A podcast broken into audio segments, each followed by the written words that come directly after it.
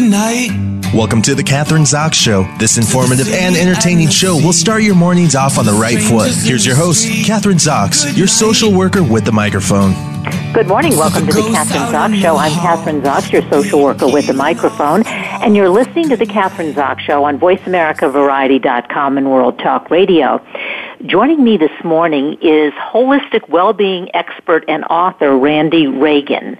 Randi's author of A Year of Living Mindfully, Seasonal Practices to Nourish Body, Mind, and Spirit. More than 50% of adult Americans suffer with adverse health effects due to stress. And excluding the trauma of, let's say, living in a war zone, most of our stress comes from the makings of our own mind, our perceptions of our experiences that arise out of daily living, whether it's work stress, relationship stress, money stress, aging stress, or even vacation stress. We are all faced with the task of organizing our response to the stuff of our lives.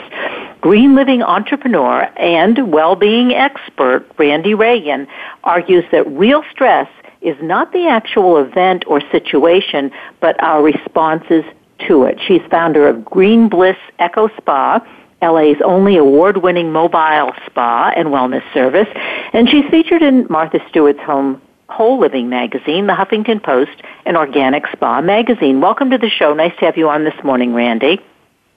Good morning, Kathryn. Thank you. Well, all right. The focus this morning, obviously, is we're going to be uh, talking about your new book, A Year of Living Mindfully. Uh, seasonal practices to nourish the mind, the body and the spirit, or the body, mind, and spirit, as you say. Um, and before, Randi, before the show, we just chatted for a couple minutes. As you said, uh, people are really, or consider themselves really stressed out now. They're doing a lot of different kinds of things. Uh, you know, whether we are a college student or it's a new job or a parent or, uh, you know, I think all this politics stuff is stressing me out. So where do we start? What do we do? How do we alleviate the stress in our lives? I mean, that's what you're talking about in your book, and there are many ways to avoid stress. Um, so where do we begin? Well, um, I think the first place is to uh, disconnect a little bit from outside stimulus. Um, I think uh, I can feel my own blood pressure go up the more I pay attention to the news and to television, and the more I stay constantly uh, plugged in. And I think we've all fallen trapped to the idea that the the more information that you take in, the better it's going to be. The more informed you are, the better it's going to be. And I think one of the first places that we can start is to get really picky, get really choosy about how we spend our media time. And take in stuff occasionally that is, you know, make sure that you're balancing all the hard news with softer news and stuff that makes you feel good. I mean, eh, you know, truthfully, everybody knows what triggers their anxiety generally. And if you don't know, then the first place is just to start noticing your internal reactions to outside stimulus. Um, Right. So, so give us I an mean, example. Give us. Well, you gave us an example of uh, yeah. all the stimuli, the you know what we read, what we hear, what we mm-hmm. listen to. Um, and I think I, I mentioned, you know, listening to all this political information causes stress. So you're saying, okay, in that case, you have to soften it with something that's a lot yes. more, that's calming, that's not so stressful. Um, but what else? I mean, you talk, you know, okay, that's one example. Give us other examples of the kinds of stress that sort of impinge upon us that make us, that really cause us to become can cause us to become seriously ill, as you say in your book. I mean, stress is linked to heart disease, cancer, uh, accidents, uh, suicide, all of the you know really devastating things that can occur. So, um, mm-hmm. yeah. I mean, even at its most minimal, I think stress can cause you to feel less focused in your daily life. It can cause you to not get sleep proper sleep. It can cause you to, it can affect your personal relationships. You can be snappy and crabby and irritable with the people you love.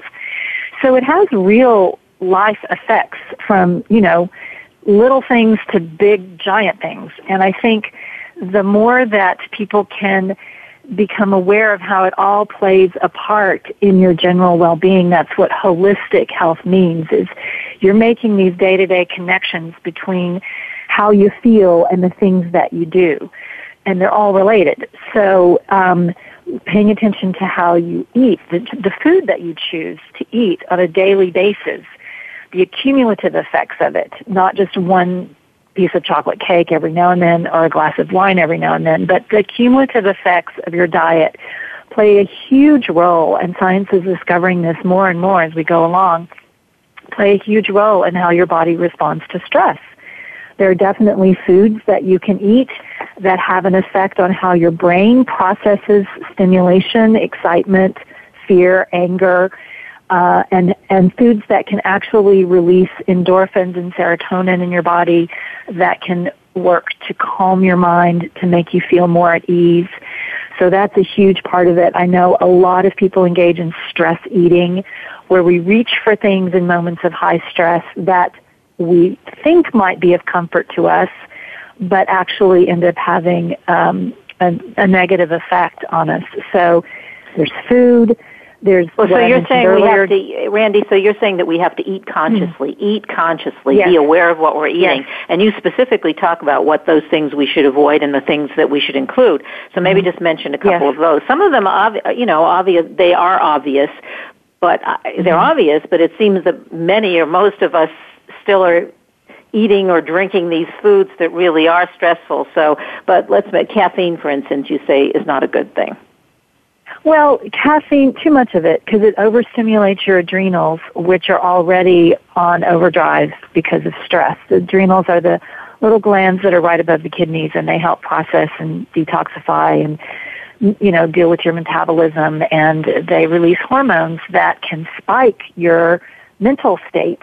Uh, when you've got a lot of caffeine surging through your body, it can it can really deplete your functioning of your adrenals. So. Um, you know, a little bit is okay. Um, a lot, probably not so great. Um, anything that spikes your blood sugar level, so whether that's straight ahead sugar or hidden sugar, things, uh, you know, sugars that are in alcohols or fruit juices or, you know, uh, pretty much almost anything that's processed is going to have hidden sugars and a lot of sugar will spike your, you know, your blood sugar and then you crash. And everybody knows what it feels like when you crash. You you get cranky, you get irritable, and again, you your mind and your emotions aren't able to sort through what's happening to you in a calm and rational fashion. So you fly so why is it that when you go to a, many workplaces or and really and the the space where people can go and gather and drink coffee and eat donuts and cookies and yeah. all of the things you're telling us not to do and you here you are already in a stressful situation because you're in a work situation or it has the potential to be stressful, yeah. you're like compounding that. Uh, and, and, and exactly. Me, yeah. Exactly. And, you know, salt increases hypertension, that, you know, greasy, fatty foods, all of these things that tend, tend to be put in front of us when we least need it. So being conscious of how these things work on your body and taking little steps to have your own food I mean, I, I travel and have with me little bags of nuts. Nuts, fresh raw nuts are known to lower your blood pressure and to release energy in a sustained fashion so you don't spike and then crash. Um, eating things like um, oatmeal in the morning is really great for uh, producing serotonin, which is good for the brain. Um, sweet potatoes also boost your serotonin levels. Um, you know, blueberries support your immune system and help to lower blood pressure. So you can bring these little snack type things with you.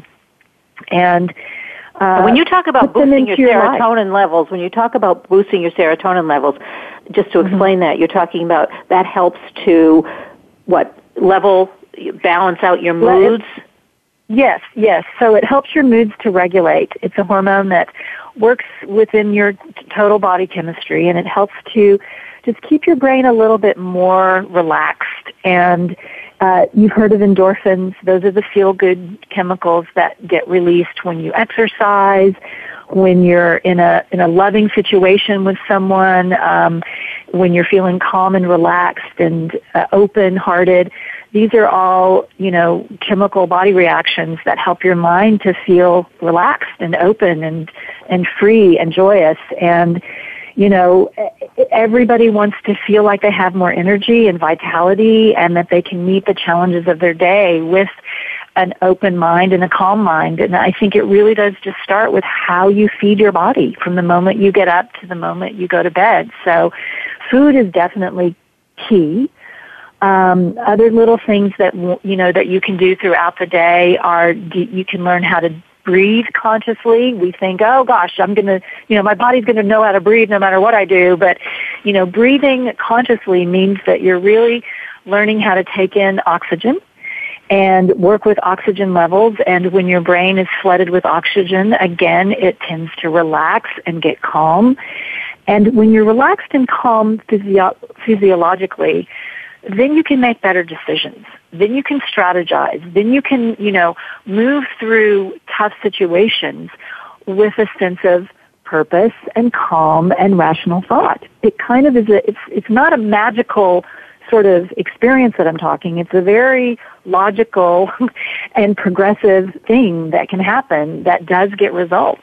Yeah, because I think often and uh, this is changing. It's changed over the past, uh, you know, few years. But meditation was associated with not Western, uh, not Western medicine or religion. Mm-hmm. It was, you know, mm-hmm. something out there that, you know, sort of to the left of what we do every day. But that's not true. We really, and, and I'm hearing more and more from you and from doctors and uh, healthcare professionals that it's really critical to do this this sort of, I'm calling it mindful meditation, but living mindfully, as you say, um, that it's as you say critical to our well-being. Another thing uh, you mentioned in the book is guided imagery. Now, what mm-hmm. is that? Because that's also you say is, is helpful to help calm you down and cope with stress.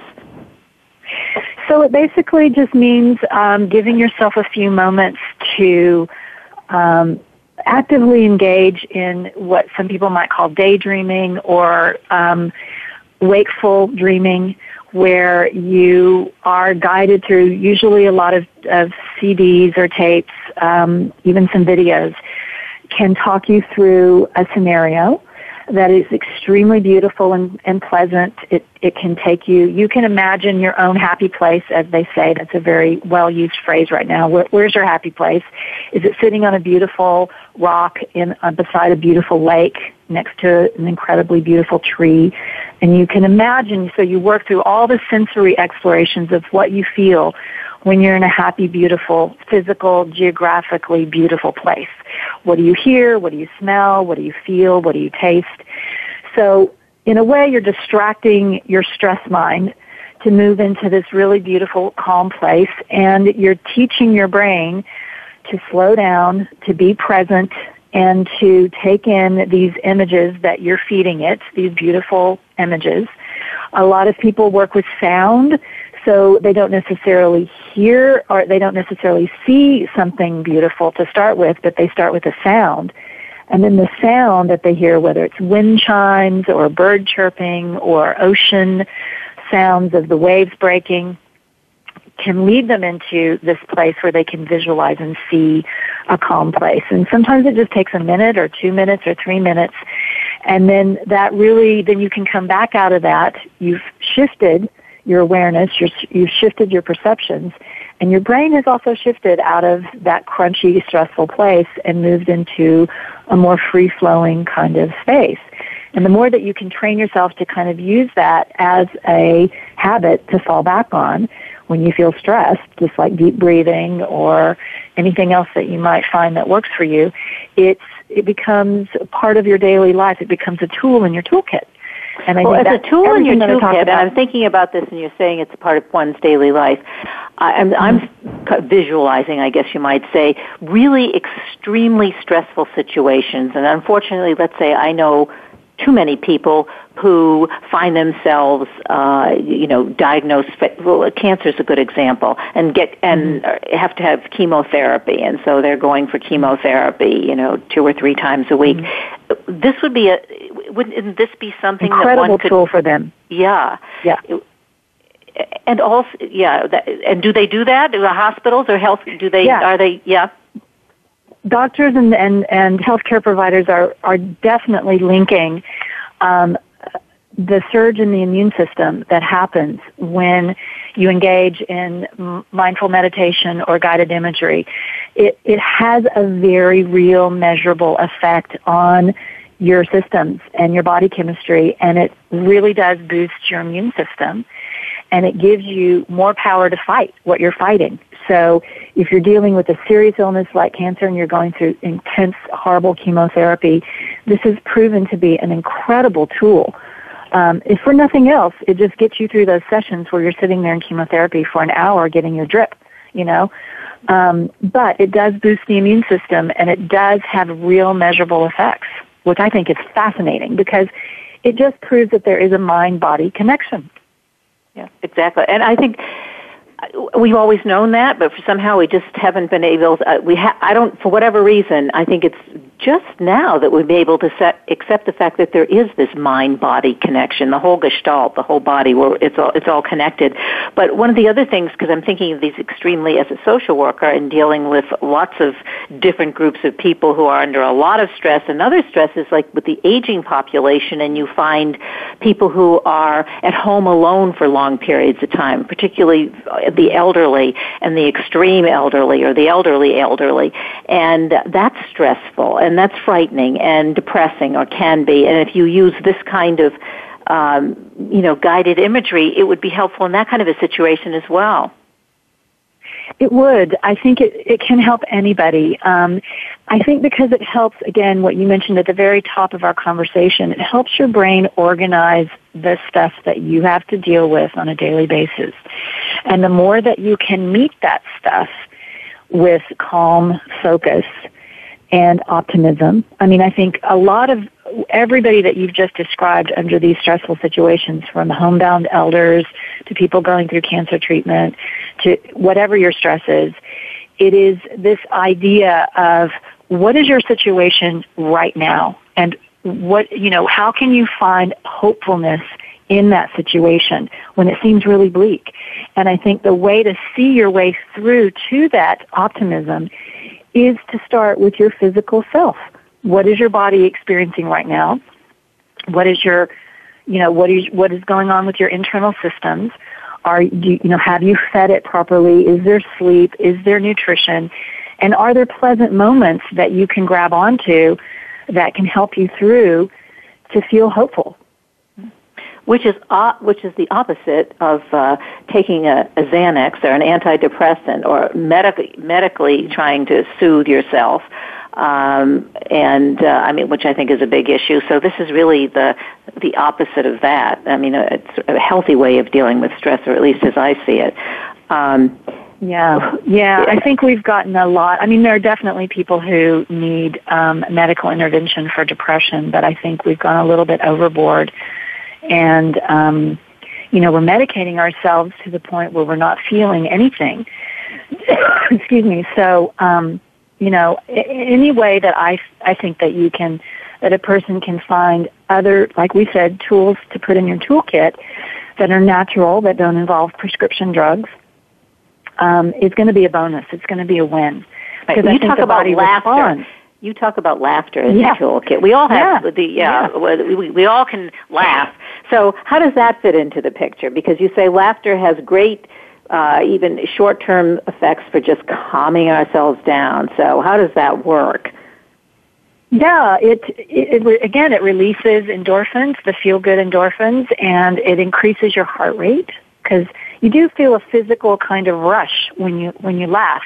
So your heart rate goes up, you get flushed, you've got more oxygen moving through your body, and it really does kind of sweep out the cobwebs uh, when you have a good belly laugh. I mean, there's a there was a very famous doctor named Norman Cousins who wrote about this, and um, back in the 50s and 1950s and 60s, and one of his major prescriptions for dealing with everything from cancer to whatever was to laugh. And so he experimented by showing patients funny movies like Marx Brothers movies and stand-up comedians. And you know uh, that was part of his his prescription for them was like you know he would actually write it down on a prescription pad.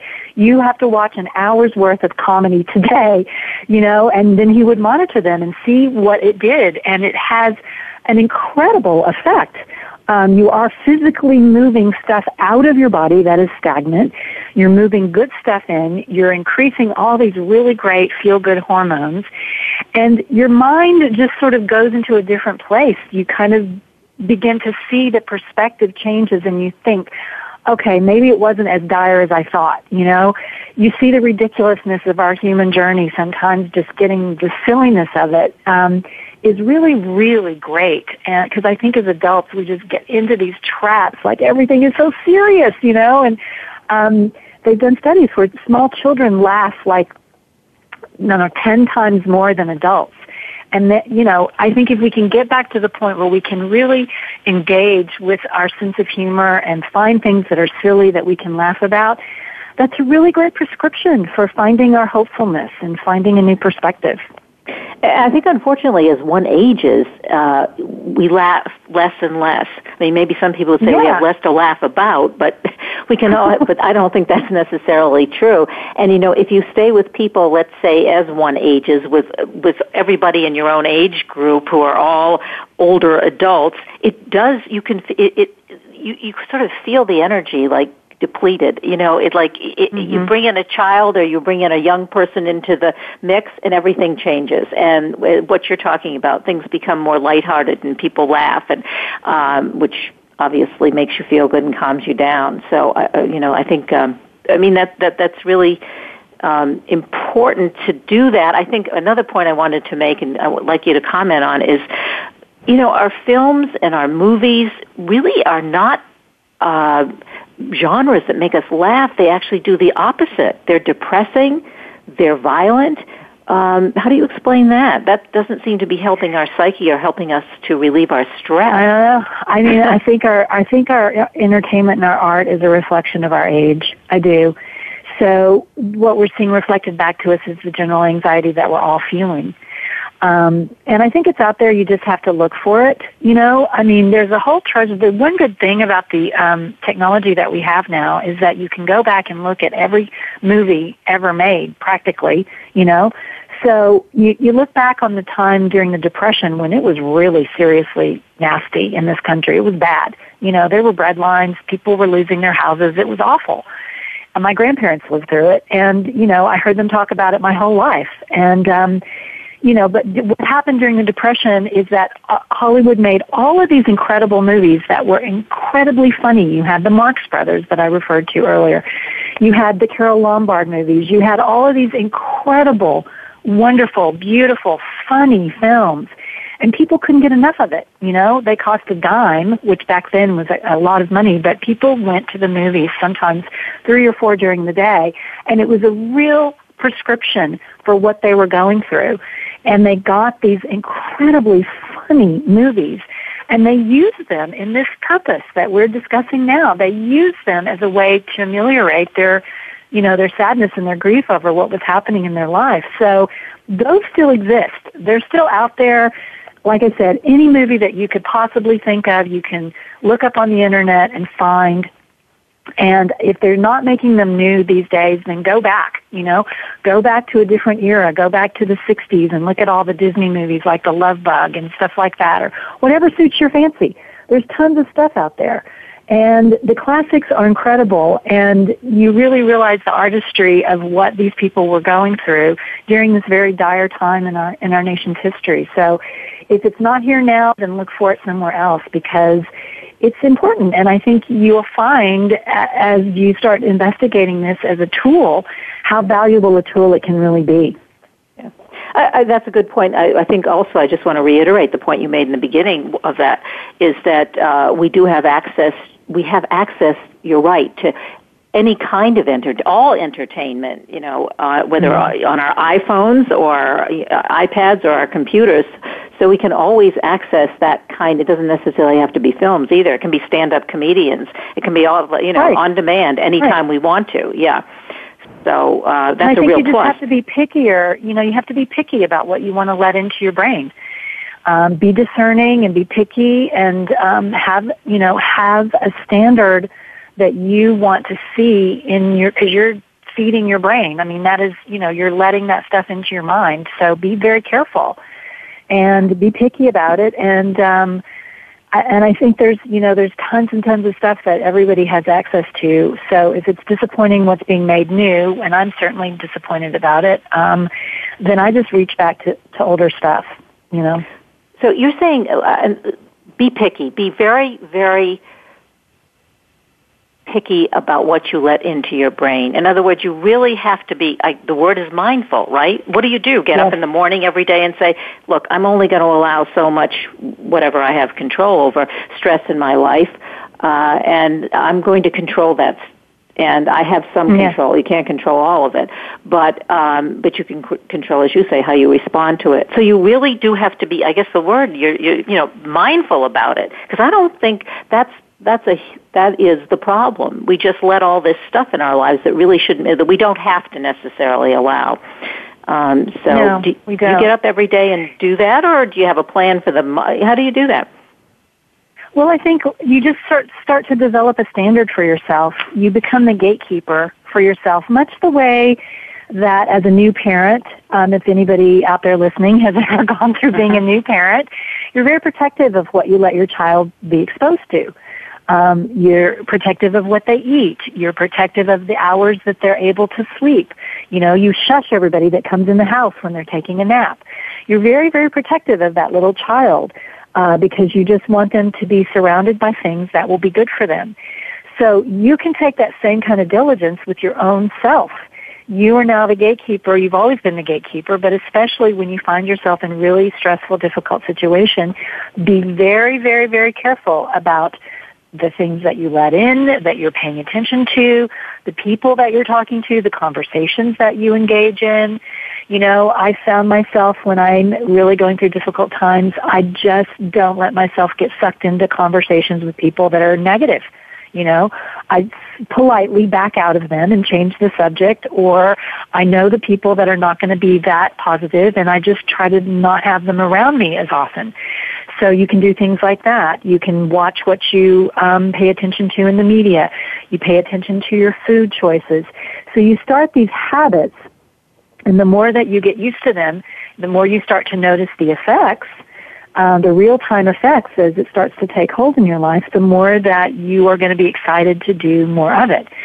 So it becomes an exponential thing and it's very noticeable, I think, right away when you start making this, the choice, I'm going to protect myself and I'm going to, you know, choose to do things that are healthy and good for me in all ways, all ways. You can choose where you're going to drive your route to work. Are you going to drive down the industrial part of the city that's really gross to look at with lots of noise and pollution? Or are you going to take maybe five minutes longer and drive down a prettier street because that looks beautiful to you when you look out the window?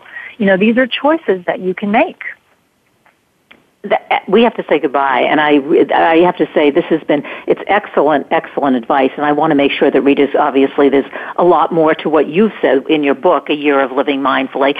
Um, so, Randi, we can go online, you can buy it at bookstores everywhere, but also I assume there's obviously a website, and you, do you have a mm-hmm. blog as well? Yes, my I write about stuff on a on a weekly basis. So there's tips and inspiration for mindful living um, outside of what's in my book, and that's at randiragan.com. Randi is R A N D I. Ragan is R A G A N. So randiragan.com. Um, and um, you know the book is available online on Amazon and Barnes and Noble. And um, hopefully, it'll just engage readers and uh, some of your listeners to think more mindfully about their choices each day. Great. Thanks so much. It's a, it was a real pleasure having you on. Yes, thank you. We are going to take a short break right now. I'm Kathryn Zox, your social worker with a microphone, and you've been listening to the Kathryn Zox Show on VoiceAmericaVariety.com and World Talk Radio. Don't go away. We'll be back in a minute.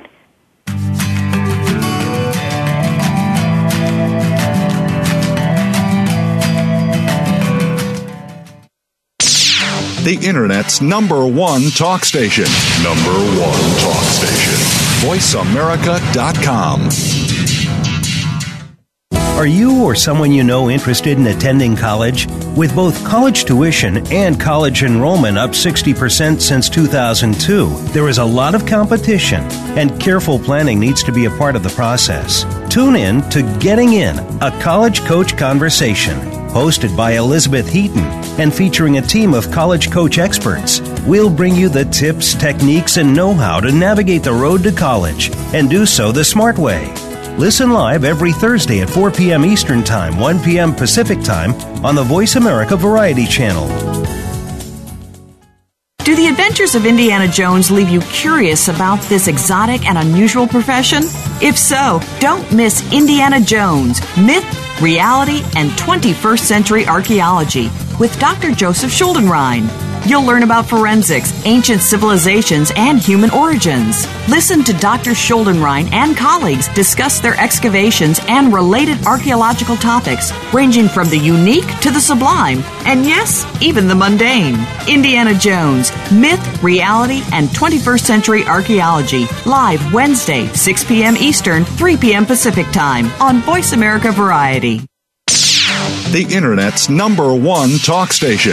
Number one talk station. VoiceAmerica.com.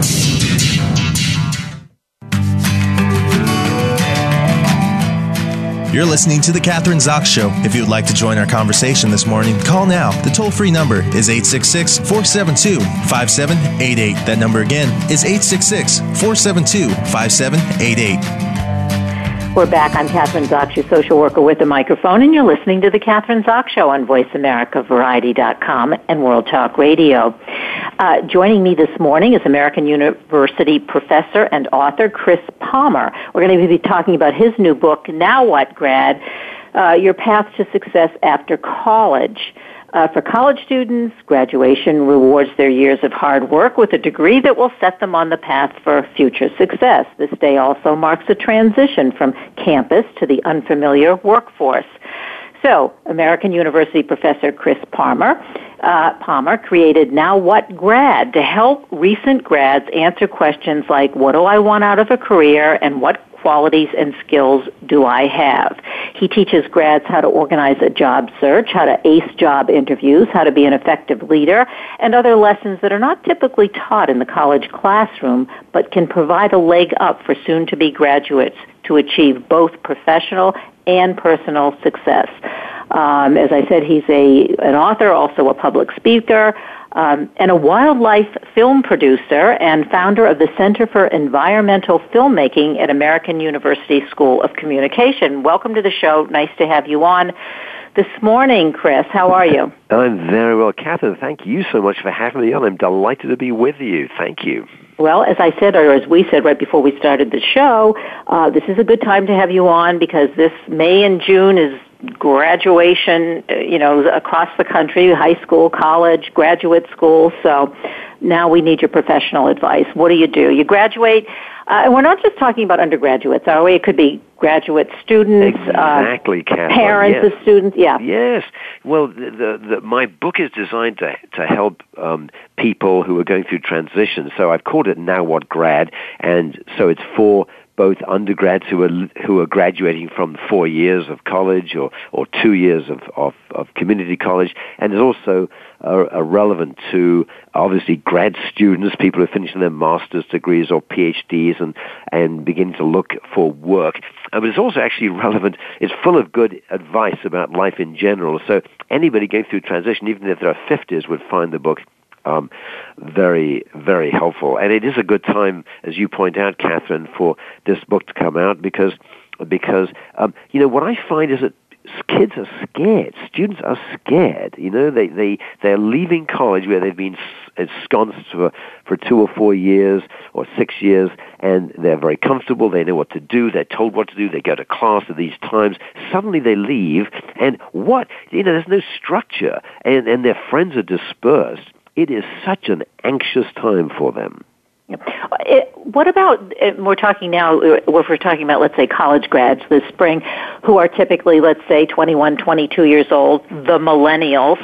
Um, and as I understand it, though, the millennials, and I don't know if you, they have to prepare any differently than the previous generation, but they have a different expectation for the kind of job, how long they're going to stay at a job. I mean, obviously it's all transition. So, but uh, does that affect the way in which they go after a job? You know, most millennials, as I understand it, don't stay at a job more than two years at a time, for instance. It's well, not this, you know, yeah. this is a, you're raising a very, very good point because um, in the old days, years ago, people used to leave college, join, like, say, a company, and and maybe be there for 20, 30, 40 years. Sometimes they'll, they spend a you know a lifetime at IBM or something like that. That no longer happens, and and life is much more entrepreneurial now. Even if you're a lawyer in the military, life is much more entrepreneurial. People don't follow straight paths, and people are likely now, excuse me, people are likely now to have in their lifetimes 10 or 15 different Uh, different jobs. I myself have, have have gone through about six or seven different different careers, and and that's going to be much more typical now. So it doesn't mean they have to prepare differently. What it means, Kathryn, is that the content of what you're learning in college may not have a lot of relevance for long. Things we're learning now may become obsolescent in a few years' time. So that means that that, that puts much more emphasis on other personal skills that are going to be helpful as you move as you move uh, use, as you move your career along.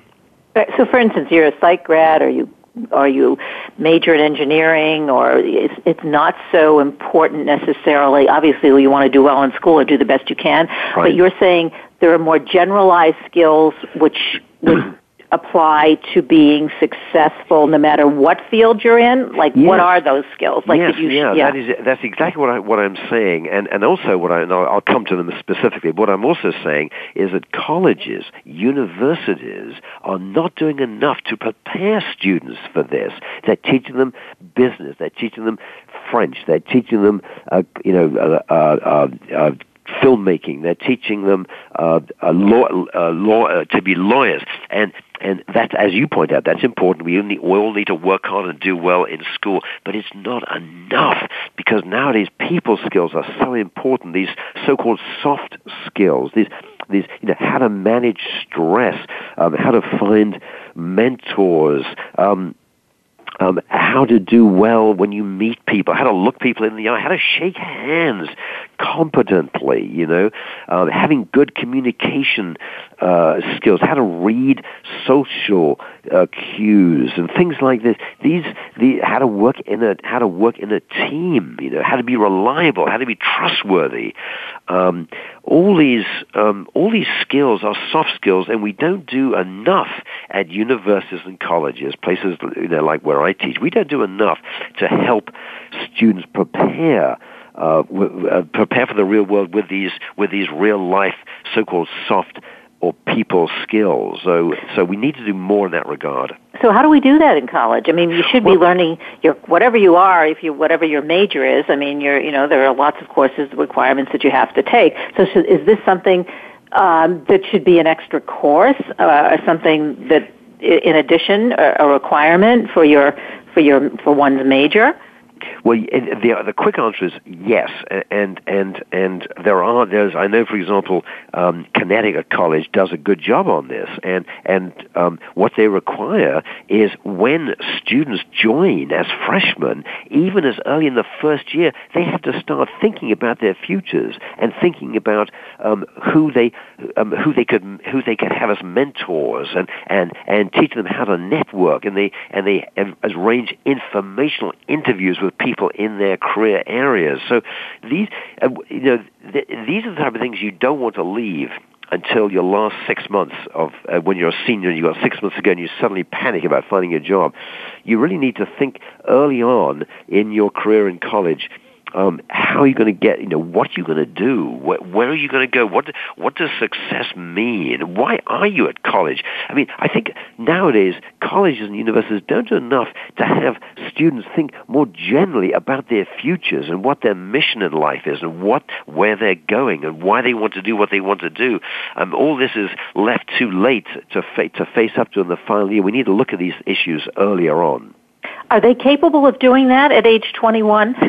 I mean, I know older students are, and often we end up doing that, uh, you know, 10 or 15 years later, people who go back to school or go change careers, then they begin to, uh, maybe then they've had some life experiences and then they reflect on their lives and they're more clear about what, where they want to go or what direction, but is that possible for 21 year olds? Because I, yeah.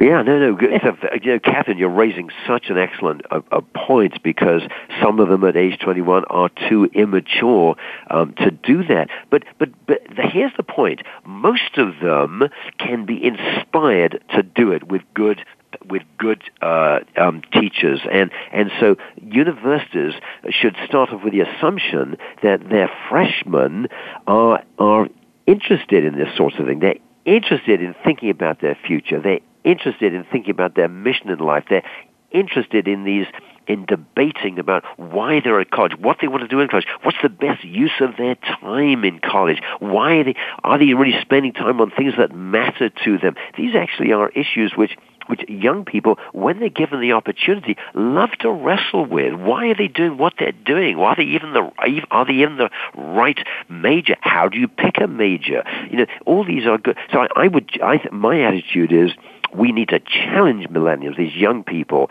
to to write, to to to to raise their game and and to think about and wrestle with these important fun, foundational life issues at an earlier age.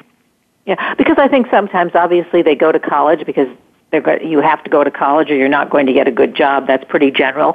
Or their parents have certain expectations that they are following, and they may not necessarily be their expectations, the students. But I think you know your book. I think is divided what into five distinct parts and right. the first part and is you know reflect on your life and I think right. that's a that is a good point and you're simply reflecting on it and you're I, I think that's true students don't even necessarily think about reflecting on their lives they no, you know they don't do it enough right so that's the first, and and we can and teachers, university teachers. Um, uh, can help them to do that, or should be helping them to do that. Absolutely. I mean, you know, what what tends to happen is that uh, you know, you know, uh, professors at universities and colleges a lot of them don't know a lot about teaching. This is not what they're good at. What they're good at is research and writing and getting books published. And so a lot of them, they're, they're wonderful people, but a lot of them don't know a lot about teaching and, and, and, and, and, and these, and they're very good at, you know, their particular topics, you know, calculus or, or writing or, or, or filmmaking or, or business or law or engineering. They're, you know, they're, they're, they're good at those particular subjects, but these more general topics about, about, about why are we living the life we're living and what does success mean? What does fulfillment mean? Fulfillment mean? What's the difference between success and fulfillment? How do we be productive? Where do we find our vitality from? How do we get energized? Um, all these sorts of more general questions are things that we don't spend enough time on and we need to spend time on. When people leave after four years of college, they should be well rounded. They shouldn't be just good at French or good at business. They need to be they need to be more knowledgeable about the world in general, about their own lives, what where they're going, why they're doing what they're doing, and be able to think generally, as well as having these I said these soft soft skills that that are so important now to to um, to employers. They want they want people um, who are hardworking, who behave professionally, um, uh, who are reliable and trustworthy and collaborative. You know, who can who have good communication skills. These are things that employers want more than anything anything else, um, and and they often find them lacking now in in in their in their workers. Do you have any examples or stories, uh, you know, sort of illustrating what you're talking about? Like, well, because you're a professor, you're at the American University, you, you're, you know, you're in contact with students all the time. Right, right, right. Well, I can just give you. I mean, uh, uh, I can give you one story from my from my um, own own life, and that is um, that when I was 20 or 21, um, I was completely adrift and and and at a at a loss. I didn't know what I was doing. I was uh, uh I was full of anger and and uh, uh, and, and and unhappy and confused. I was in the British Navy. Um, I'd completed my bachelor's degree. I was in a master's degree in engineering. I was all set to pursue um, a career designing and building warships and, and nuclear submarines for the British Royal Navy. And if you'd looked at me from outside, you'd think, well, look, he's doing well. He's got a job. He's doing fine. He's in the British Navy. But I was adrift, confused, and unhappy, and I realized I needed a plan. And so what I did back back then is I put together a personal mission statement in which I articulated what I wanted in my life. And what I found, Kathryn, was this was transformative. And by the way, in my book, Now What Grad, Your Path Success After College, the book we're talking about, um, I talk about how to do this and how important it is to articulate in writing your personal mission statement. Stephen Covey, the the the, the great philosopher and and and um, and person, talked about this a lot in his books um, on uh, on on the seven habits of highly effective people. And and and I before that book came out I had done this and I found it, it transformative and very very useful. And it led me um, to uh, realize that I was in the wrong business that I that I actually um, shouldn't didn't want to be in engineering or in warship design. And it and it eventually this writing this personal mission statement, which now is five pages long, um, and and um, it, it, led me to a career in conservation, in in uh, in environmental activism, in filmmaking, and eventually in teaching and writing. And by the way, anybody listening can email me Palmer P A L M E R Palmer at American.edu, Palmer at American.edu, and I will send them uh, my personal mission statement and send them some also some other information on how to lead a successful life. So that's one little story about right. how. So uh, when you write, so Chris, you write it down. You did this personal mis- mission statement, which you say we should all do. I mean, when you write it down, it makes it real too, yeah. uh, as you say, and it's kind of concrete, and, and there it is. But I assume that it sort of evolves. It sounds like what you your mission statement evolved as well. It changes. oh, absolutely. Yeah. In fact, still now, um, I'm now 68, and I'm still um, uh, changing it all. You know, I, it's, it's, an organic document, as any personal mission statement should be, because we're changing all the time.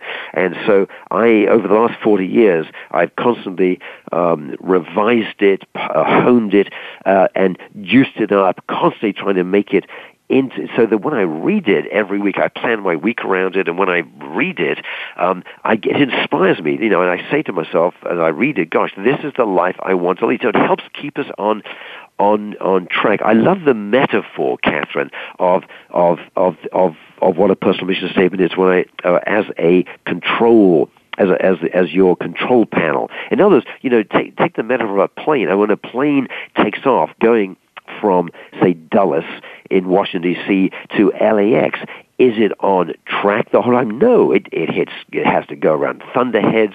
It, the pilot falls asleep and loses track of where he's going. It overshoots the airport. I mean, things go wrong all the time. This is what life is like. Things go wrong. We face setbacks and uphill battles. And and so in your in your plane, what you do, you go to the flight plan. You go to and and that flight plan is the personal mission statement, and you correct course. So you eventually do land in LAX on the right on the right um, path. And the, on the right in the right place. But on on that track from from Dulles to LAX, you're often off track, but you keep coming back to it.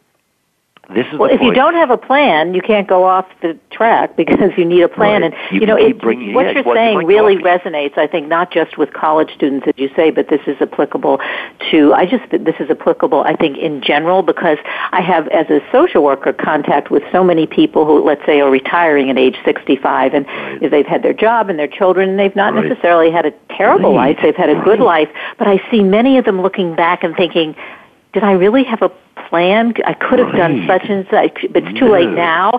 And if I had really done just as what you're describing, it would yeah. have made a real difference. You know, yeah. yeah.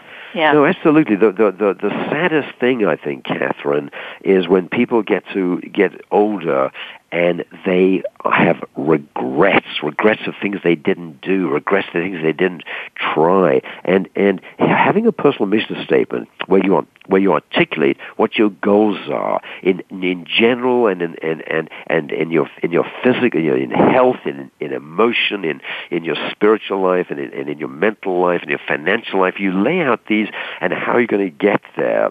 Um, and and this means that when you get older, you don't look back and say, "Oh my gosh, I wish I hadn't had that falling out with my mother. I wish I had apologized before she died. I wish I had told her I loved her." Because you you you you wrestle with these things early on and don't let them creep up on you, so that you regret them later on. Yeah, excellent advice for, as we say, for whether you're in college or school or whatever, or just uh, just a general sort of life plan. Um, may, now, let's say for college students, because they should be doing this, or and. Right. Um, what about you know the next step you say is uh, you know how to land a job and how to be communication because I, I think that's so important and I Yeah. think um, in my experience dealing with many younger people they don't communicate well either verbally or written skills and Oh my uh, gosh! yeah. Oh my gosh! I mean, Kathryn, you are so right on that. And one of the problems is the amount of screen time. Um, uh, you know, kids are focused on their screens, their iPhones, and all the rest of it, and so they are not used to, they are not accustomed to greeting people properly, going up to somebody, putting out their hand, looking in the eye, smiling, shaking hands, saying, "Hi, how are you? I'm I'm Chris Palmer. What is your name, please?" They're just not accustomed to these to the to social skills that that um, that when we were growing up, we were, we were our parents taught us how to do that, you know, and and and so I would call on parents to be much more, um, much more uh, alert to to this because when someone goes for a first interview or a first job interview, they need to look the person in the eye. They need to smile. They need to shake hands firmly. They need to look confident and sit up straight and not slouch and to dress properly and dress appropriately and uh, not to have things on their Facebook page which are embarrassing or, or puerile. And, and parents need to help their kids through the through with these with these things. So one of the again the one reason I wrote my book Now What Grad um, is to help you know help um, students with these with these issues so they're they're prepared. But you're quite right to point out that that's that a lot of millennials now and millennials are not uh, are not skilled in in these basic communication um, issues. which I think has to be done all the time, not just, you know, when you go for your job interview and suddenly you're looking somebody in the eye or you're smiling. You should be doing it. I don't mean you shouldn't be smiling all day long, Right, right, but right, right. really practice your social skills in all Yeah. kinds of environments. And I always Yes. tell my kids, who are a different generation, obviously, Yeah, and it's right. it's sort of like I find I can be comfortable because of my communication skills. I can be Right. comfortable in any kind of a Right. situation, and it Mhm. does, I'm not shy. It doesn't bother me. I can communicate, and Right. so you want it to be able to generalize to whatever kind of social situation you're going to be in, and yeah, so that's really important. And something that's something that can be done in college. It seems to me. There's, Yeah. um, you Yeah, know, and and and and and yeah, exactly right. And I think uh, professors and parents, both of them, can also model this behavior for their kids. You know, when when stu- kids may be, um, you know, they, they they get often some of them suffer from alienation and and and, but they're always looking and always observing. And if they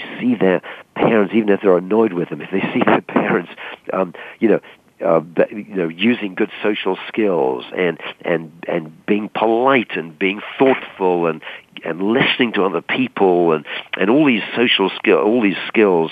Um, they see them doing it, and they themselves will will will eventually um, copy it. So I would call on parents and professors um, to to model the behaviors uh, they want to see in their students and in their ch- in their kids. Yeah. So again, reiterating because we only have a couple minutes left, but I mean, your book is not just for students; it's also, I mean, parents. This is a good guideline for parents as well. And we it have really an, is. Yeah. It really is. It, it, it really is. So so parents um, should should you know it's a wonderful graduation gift. Graduation's coming up and uh, in a few months, and um, and my book is called Now What Grad, uh, published by Rowman and Littlefield. Um, it's a it's a it's full of sound information, wonderful information, inspiring information, full of stories from students as well. So it's a great gift um, for young people, and when they and and and to build on your point, Kathryn, when when they uh, buy as a gift, they should borrow it themselves and read it.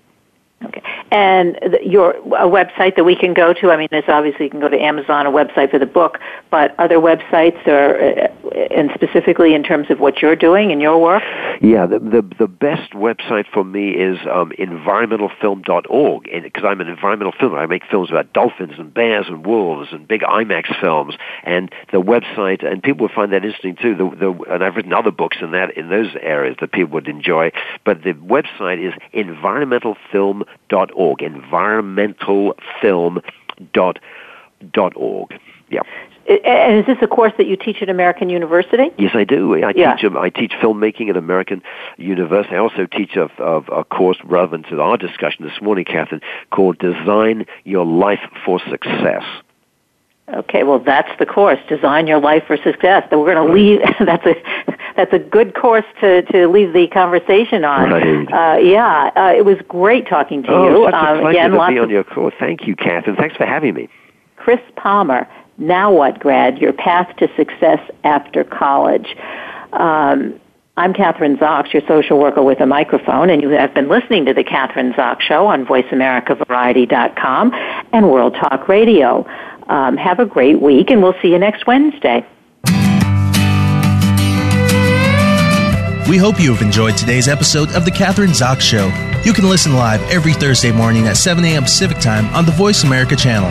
Want to know more about Kathryn? Visit her website at www.kathrynzox.com. Be sure to join us next week for more interviews and great conversations with Kathryn Zox.